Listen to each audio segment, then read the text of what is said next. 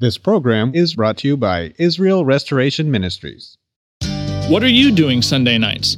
Come join Friendship with God radio Bible teacher Tom Cantor of the Friendship with God Fellowship Church every Sunday night at 5:30 p.m. at The Vine at 9336 Abraham Way, Santee, California.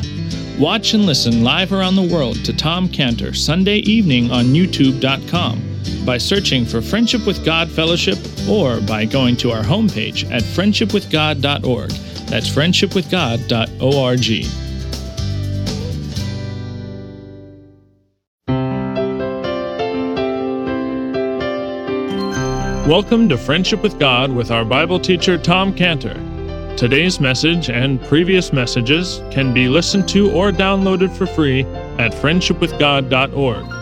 That's friendshipwithgod.org. You can also obtain free resources from Tom Cantor and view our online bookstore at friendshipwithgod.org or call us at 800 247 3051. That's 800 247 3051. Tom Cantor also has a daily devotional verse that comes out each day by email and on Facebook. To receive this small daily devotional verse that Tom Cantor puts out, you can sign up at friendshipwithgod.org. That's friendshipwithgod.org. Or find Tom Cantor on Facebook by searching for Tom Cantor and Friendship with God. Now, here's our Bible teacher, Tom Cantor. So it's this link that Daniel is, is really drawing on between Belshazzar and his grandfather Nebuchadnezzar and Daniel is emphasizing this to Belshazzar in verse 18 when he says, Nebuchadnezzar, thy father. He calls him thy father, thy grandfather. He is making the strong statement to Belshazzar that Nebuchadnezzar represented to Belshazzar light. Nebuchadnezzar was light to Belshazzar. The light of a person who had been converted from the darkness of Babylonian idolatry to the light of the only true God of Israel. And Daniel is now going to read an indictment. This chapter is an indictment against Belshazzar. And he's going to, to arraign Belshazzar when he tells him what he already knew in verse 20. He said to him, When his heart was lifted up and his mind was hardened in pride, he was deposed of his kingly throne, and his glory was taken from him. Verse 22, verse 22, again, pressing on this point of his relation to him. And thou, his son, O Belshazzar, has not humbled thine heart, though thou knewest all this. Though thou knewest all this. And he goes on and he explained it to him that he lifted up, Belshazzar lifted up himself against the God of heaven and brought in these stolen vessels from God. But he says, he says to him, I want you to know one thing at the end of verse 23. I want you to know one thing. I want you to think about one thing. We should think about this also today, and that is God in whose hand thy breath is. God in whose hand thy breath is. The worst thing that he ever said, that Daniel ever said to Belshazzar, was, Thou his son, verse 22. Thou his son, O Belshazzar. You have not humbled thine heart, though thou knewest all this. And he's telling him that, that you had light and he's driving the point that though thou knewest all this, you knew this. Everything I'm telling you right now, Daniel was saying to Belshazzar, you know this. You already know this. And this shows us, because the judgment is coming, this shows us that a person is responsible for what they know. The Lord Jesus said, when he's talking to the people in John 15 22, John 15 22, if I had not come and spoken unto them, they had not sinned. He was speaking of his coming. He was speaking of how he has spoken to them. And he said, if he hadn't come, if he hadn't come, if he hadn't spoken, they had not sinned. He's not referring to original sin. No, of course not. He's referring to the sin. If I had not come and spoken to you, you would not have had the sin. There is one sin that Belshazzar was guilty of. He knew all this with Nebuchadnezzar. There is one sin that overrides all other sins, and that is the one sin that will send a person into hell to suffer for eternity. That is the unforgivable sin. And the unforgivable sin is the sin of rejecting. Rejecting the Savior who calls out to man with the gospel, the gospel invitation in Matthew 11 28. Matthew 11 28. Come unto me, all you that labor and are heavy laden, I'll give you rest.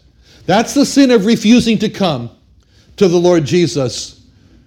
The invitation of Isaiah 45 22. Isaiah 45 22. Look unto me and be ye saved, all ye ends of the earth, for I am God, there's none else. That's the singular sin, the sin of refusing to look to the Lamb of God and be saved from sins. Proverbs 123, Proverbs 123, turn ye at my reproof.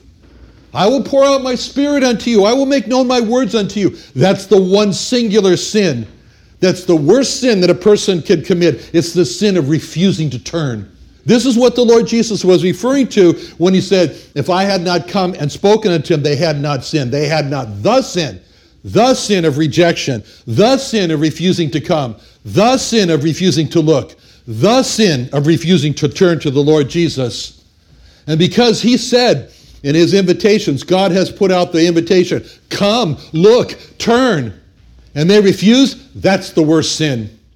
And the person who is making these invitations to come, to look, to turn, that's the Lord Jesus. It is the Spirit of the Lord Jesus, the Holy Spirit, called the Comforter in John 16, 7. John 16, 7, he says, I tell you the truth, it's expedient for you that I go away. For if I go not away, the Comfort will not come to you. But if I depart, I'll send him unto you. And when he has come, he will reprove the world of sin and of righteousness and of judgment. Sin, because they believe not on me. Righteousness, because I go to my Father, you see me no more. Judgment, because the prince of this world is judged. The Holy Spirit is the one who is convicting the world of sin, righteousness, judgment, so that the world can be saved. The Holy Spirit is inviting. He is the one who is inviting to come, look, turn, and when a person refuses that invitation and rejects that invitation to come, look, turn to the Lord Jesus Christ, they're sinning against the Holy Spirit. That's the unforgivable sin. That's the sin for which there's no remedy. And the problem for Belshazzar is that he knew all this and he didn't turn to the true God that his grandfather Nebuchadnezzar did. For Belshazzar, his grandfather Nebuchadnezzar was light just as the Lord Jesus is the ultimate light. And just as rejecting the light, refusing to come, turn, and be saved from the light is what he talked about in John 3:19. John 3:19. This is the condemnation that light has come into the world, and men love darkness rather than light because their deeds were evil. Light is come into Babylon in the form of Nebuchadnezzar, who repented and made his proclamations. But men love darkness rather than light. Belshazzar loved darkness rather than light. He loved idolatry rather than light.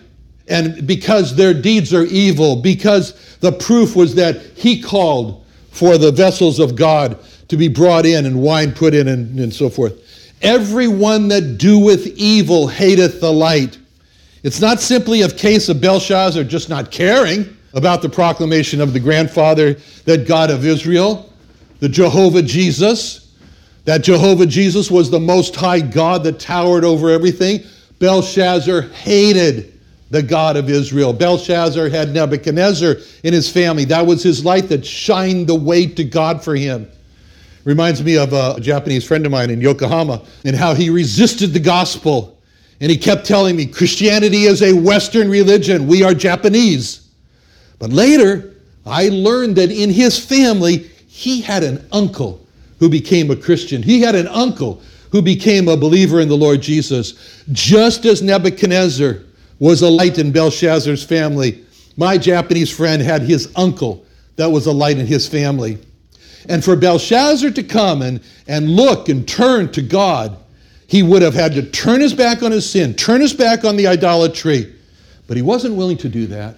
He wasn't willing to do that. He wasn't willing to hate his sin and love the only true God. He wasn't willing to humble himself. For him, that price was too high for him to pay. He just wasn't willing. And we wonder why people today don't come to the Lord Jesus Christ. It's very simple, as it says, it's because they love sin. They love sin. They want to keep it a secret. They want to have it exposed. Now, we don't know very much about judgment and hell, and that's a good thing. We, we shouldn't. But one thing we do know is what the Lord Jesus said in Matthew 11 23. Matthew 11 23, when the Lord Jesus said about Capernaum, which art exalted unto heaven, you'll be brought down to hell. The mighty works that had been done in you, that had been done in Sodom, Sodom would have remained unto this day. But I say unto you, it shall be more tolerable for the land of Sodom in the day of judgment than for thee. We think of Sodom with its sexual perversion sins, and we think, oh, they're going to have the worst judgment of all. But the Lord Jesus says, no. No, Capernaum is going to have a worse judgment than Sodom. Why? Capernaum never did the kinds of sins that, that Sodom was guilty of. Why should the judgment be easier on Sodom than on Capernaum? And the Lord said it was because the mighty works which were done in Capernaum, if they had been done in Sodom, they, they would have repented. It was because Capernaum had more light than Sodom. It was because the Capernaum was more guilty than Sodom of refusing and rejecting the light. And that's going to make their judgment worse. That shows there are different levels of judgment. There are different levels of suffering in hell. We don't know, we don't need to know. But the different levels are determined by how much a person rejects of the light. That's what it shows us. The, the worst person, the worst person that I would never want to be in the shoes of is the person who has been exposed to the most light. Maybe he's read the Bible. Maybe he's attended a good church. Maybe he grew up in a Christian home and he's rejected it all. That's the worst judgment for a person to fall into is to have been in a Bible believing church, to be in a Bible preaching church, to be the most close to God and then to turn away. That's why when a believer comes into a person's life and the believer begins to make known the gospel invitation and teach about the Lord Jesus Christ, immediately that person is either good news to the lost around him or he's bad news to the lost around him. This is what he means when it says in 2 Corinthians 2:14, 2 Corinthians 2:14, "Thanks be unto God, which always causeth us to triumph in Christ, and maketh manifest the savor of his knowledge by us in every place. For we are unto God a sweet savor of Christ, in them that are saved and in them that perish. To the one we are the savor of death unto death." and the other, the savor of life unto life. If the believer is doing his job, if the believer is talking about the Lord Jesus, doing his job, then God makes him, 2 Corinthians 2.14, 2 Corinthians 2.14, he makes the manifest the savor of his knowledge by us in every place. If the child's speaking about God, child of God speaking about God, then we are unto God a sweet savor of Christ. Because the believer is a spokesman for God. And two scents, well, it's really one scent that comes, but it sends two messages to two groups of people. To the saved, a believer who speaks about the Lord Jesus Christ, sweet smell. Smells like life. To the lost, a believer who speaks about the Lord Jesus Christ, that's not a sweet smell. That's a foul smell to me. It speaks of death. And this image of the same savor, meaning two opposite um, destinies of either life or death is taken from a Roman custom. In Rome, when a Roman general fought a really hard, long battle and he returned to Rome, there was a parade through the city. And the general would be in front and he would be leading behind him his army, his chariots. And chained to the chariots would be two classes of prisoners. Prisoners would be separated into two groups at the end of the parade. There would be the one group of prisoners that would become slaves in Rome and would live. And at the end of the parade, they would live. And also, there was another group that at the end of the parade, those prisoners would be executed, they would be killed. And when the parade would first start at Rome, and as it began there, a group of priests would come out to lead the parade. And they would march in front of the parade. And they would be carrying these incense, incense pots. As they would go in front of the parade, they would be waving these pots back and forth. And back and forth. And as they did that, the air would fill with the smell of incense. And the prisoners knew when they smelt that incense, when the prisoners who were destined to be slaves, when they smelt the incense, they knew they would live and not be executed. But when the prisoners who were destined to be executed would smell the incense, they knew that it wasn't going to be very long before they would be killed. So the same smell, the same incense sent two separate messages to the prisoners. To the slave group, it sent the message, gonna live, gonna live. Soon I'm gonna be detached from this chariot I'm chained to, and I'll live. But to the condemned group of prisoners, that smell of that same incense was a savor of death unto their death. I'm to die. Soon I'm to die. And so 2 Corinthians 2 14 through 16, 2 Corinthians 2 14 through 16 says that a believer speaking about the Lord Jesus Christ symbolically emanates a smell that to the lost brings the message of a coming sentence of eternal death in hell, separated from God but to the saved, that same symbolic smell of the incense brings the message of coming life to be in heaven with God. This is Daniel in Babylon. Daniel, to the saved, his friends, Shadrach, Meshach, and Abednego, to the others, Daniel was a savor of life unto life, confirming that heaven was just around the corner after life. But to Belshazzar, Daniel represented a savor of death unto death. And that sentence of death unto death was written on the wall. It was written on the wall. And Belshazzar didn't know what it meant, but he feared the worst. And the natural feeling that Belshazzar has is, why? Why me? What have I done wrong? Which is the response of everyone who's cast into hell. There's this surprise about it all. From Matthew 7:22, the surprise, Matthew 7:22. Many will say to me in that day, Lord, Lord, have we not prophesied in thy name, and in thy name cast out devils, and in thy name done many wonderful works? Then will I profess unto them, I never knew you. Depart from me, ye that work iniquity. That's a surprised group of people who say, Lord, Lord. And as Daniel explains to Belshazzar what happened to Nebuchadnezzar, he's telling Bel, he's telling Belshazzar in verse 20, when Nebuchadnezzar's heart was lifted up and his mind was hardened in pride he was deposed. And we saw Nebuchadnezzar when he was like that in, in chapter 4, verse 30, Daniel 4:30, when Nebuchadnezzar spake and said, Is not this great Babylon that I have built for the house of the kingdom by the might of my power, for the honor of my majesty? The issue was with Nebuchadnezzar a heart lifted up and a mind hardened in pride.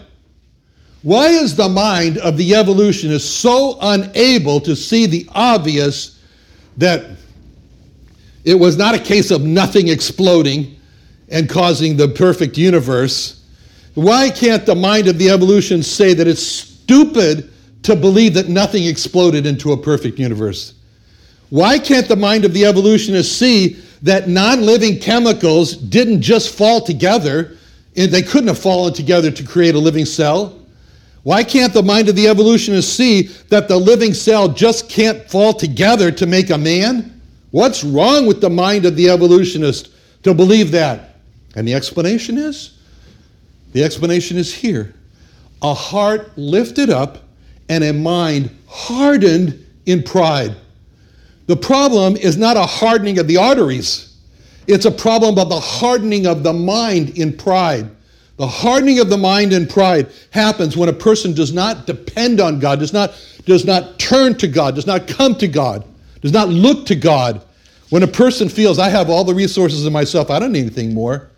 And this is the history that happened with Nebuchadnezzar, but he was saved out of it. A wonderful thing for us to contemplate and to realize this morning before we take the Lord's table, before we take the elements from the Lord's table, is to realize that if a man like Nebuchadnezzar could come out of that mind hardened position and that heart turn away from God and come to the Lord, that that is a wonderful thing. This table should represent to us not just a closed assembly, God forbid, but an open assembly where the, where the table is like giving an invitation for every lost person come, look, turn. There's mercy and grace for you. And this is what Daniel told Belshazzar Belshazzar, your problem is verse 22. Verse 22 Thou, his son, O Belshazzar, has not humbled thine heart, though thou knewest all this. You failed. He's saying you failed in life. Pride is a horrible, horrible thing because pride is a personal offense against God. Verse 23, verse 23 lifted up thyself against the Lord of heaven.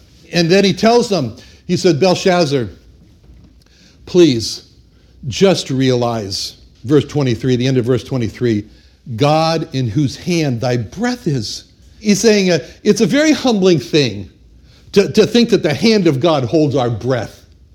I mean, how much frailer could we be than to have our next breath in the hand of God? Just think as I'm talking, as you're listening, the breaths of air. You take breaths of air, I take breaths. We don't even think about it. We just take a breath. Of, but God does, and each one comes from His hand, and that's what He's telling him. He's saying, He's saying, uh, Belshazzar, there was a choice. There was a choice, and you made the wrong choice. And so, therefore, this message appears on the wall. The message appears on the wall. He says, mene, mene, it's an Aramaic word, means numbered. Numbered. He didn't know it. He didn't speak Aramaic. He needs somebody to come and translate this. Tell me what it says. Now I can't even read it. So Daniel comes and he says, It means numbered, king. It means numbered, number, mene, mene. We say it today. We say several things from this chapter. We say the handwriting's on the wall. We say his days are numbered. He says, and the next word is tekel. Tekel is a Chaldean word. It means weighed, weighed. And then upharsin. Upharsin is also a Chaldean word. It means split up, split up. Literally, numbered, numbered, weighed, split up. And that's what happened that night as the Medes and the Persians entered into Babylon. Through the gate that let the river Euphrates come into the city of Babylon. Because the Belshazzar had no idea that the engineers in, among the Medes and the Persians had already devised and the workers had already dug the rechanneling of the river Euphrates. And at that night, they broke the dam down, and the river Euphrates made a change in its course and didn't flow in anymore to the city of Babylon, but left an empty riverbed that the Medes and the Persians went in to and took the city and killed Belshazzar. And Belshazzar went to bed that night. He didn't know he was going to die. He was troubled, but you know the wonderful thing about it? God didn't have to put the writing on the wall. God didn't have to warn Belshazzar. God didn't have to do that. He just could have said it's over. But he gave him hours. He gave him hours to think. He gave him hours to do what Nebuchadnezzar said he did come to himself. Come to himself and realize, I have sinned against a holy God. There is mercy with God. We hope he did. We don't know. It's not for us to know.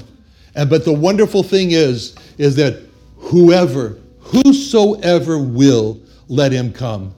We come to this table this morning, we should also realize this is a table that has the message of whosoever will, let him come. Let's pray. Father, thank you so much. Thank you so much for being a God of mercy, great mercy. Thank you so much for being a God of invitation, great invitation. Thank you so much for being a God who gave his Son to die for us, to give his body to be broken for us, to give his blood to be shed for us. Help us, Lord, to enter into this truth as we come now to your table. In Jesus' name, amen. Another wonderful day studying the Bible with our Bible teacher Tom Cantor here on Friendship with God. Don't forget that today's message and previous messages can be listened to and downloaded for free at friendshipwithgod.org. That's friendshipwithgod.org. You can also go online to find free resources from Tom Cantor and our online bookstore at friendshipwithgod.org. You can also find Tom Cantor on Facebook, and you can also go to friendshipwithgod.org to sign up for his daily devotional. Tom Cantor is also the founder of Israel Restoration Ministries you can visit that website at israelrestoration.org. You can write to Tom Cantor at P.O. Box 711330, Santee, California 92071. That's P.O. Box 711330, Santee, California 92071 or email Tom Cantor at tomcantor at friendshipwithgod.org. That's Tom Cantor at friendshipwithgod.org. For more information about Tom Cantor and Friendship with God and Israel Restoration Ministries, call us at 800 247 3051. That's 800 247 3051. What are you doing Sunday nights? Come join Friendship with God radio Bible teacher Tom Cantor of the Friendship with God Fellowship Church every Sunday night at 5:30 p.m. at The Vine at 9336 Abraham Way, Santee, California. Watch and listen live around the world to Tom Cantor Sunday evening on youtube.com by searching for Friendship with God Fellowship or by going to our homepage at friendshipwithgod.org. That's friendshipwithgod.org.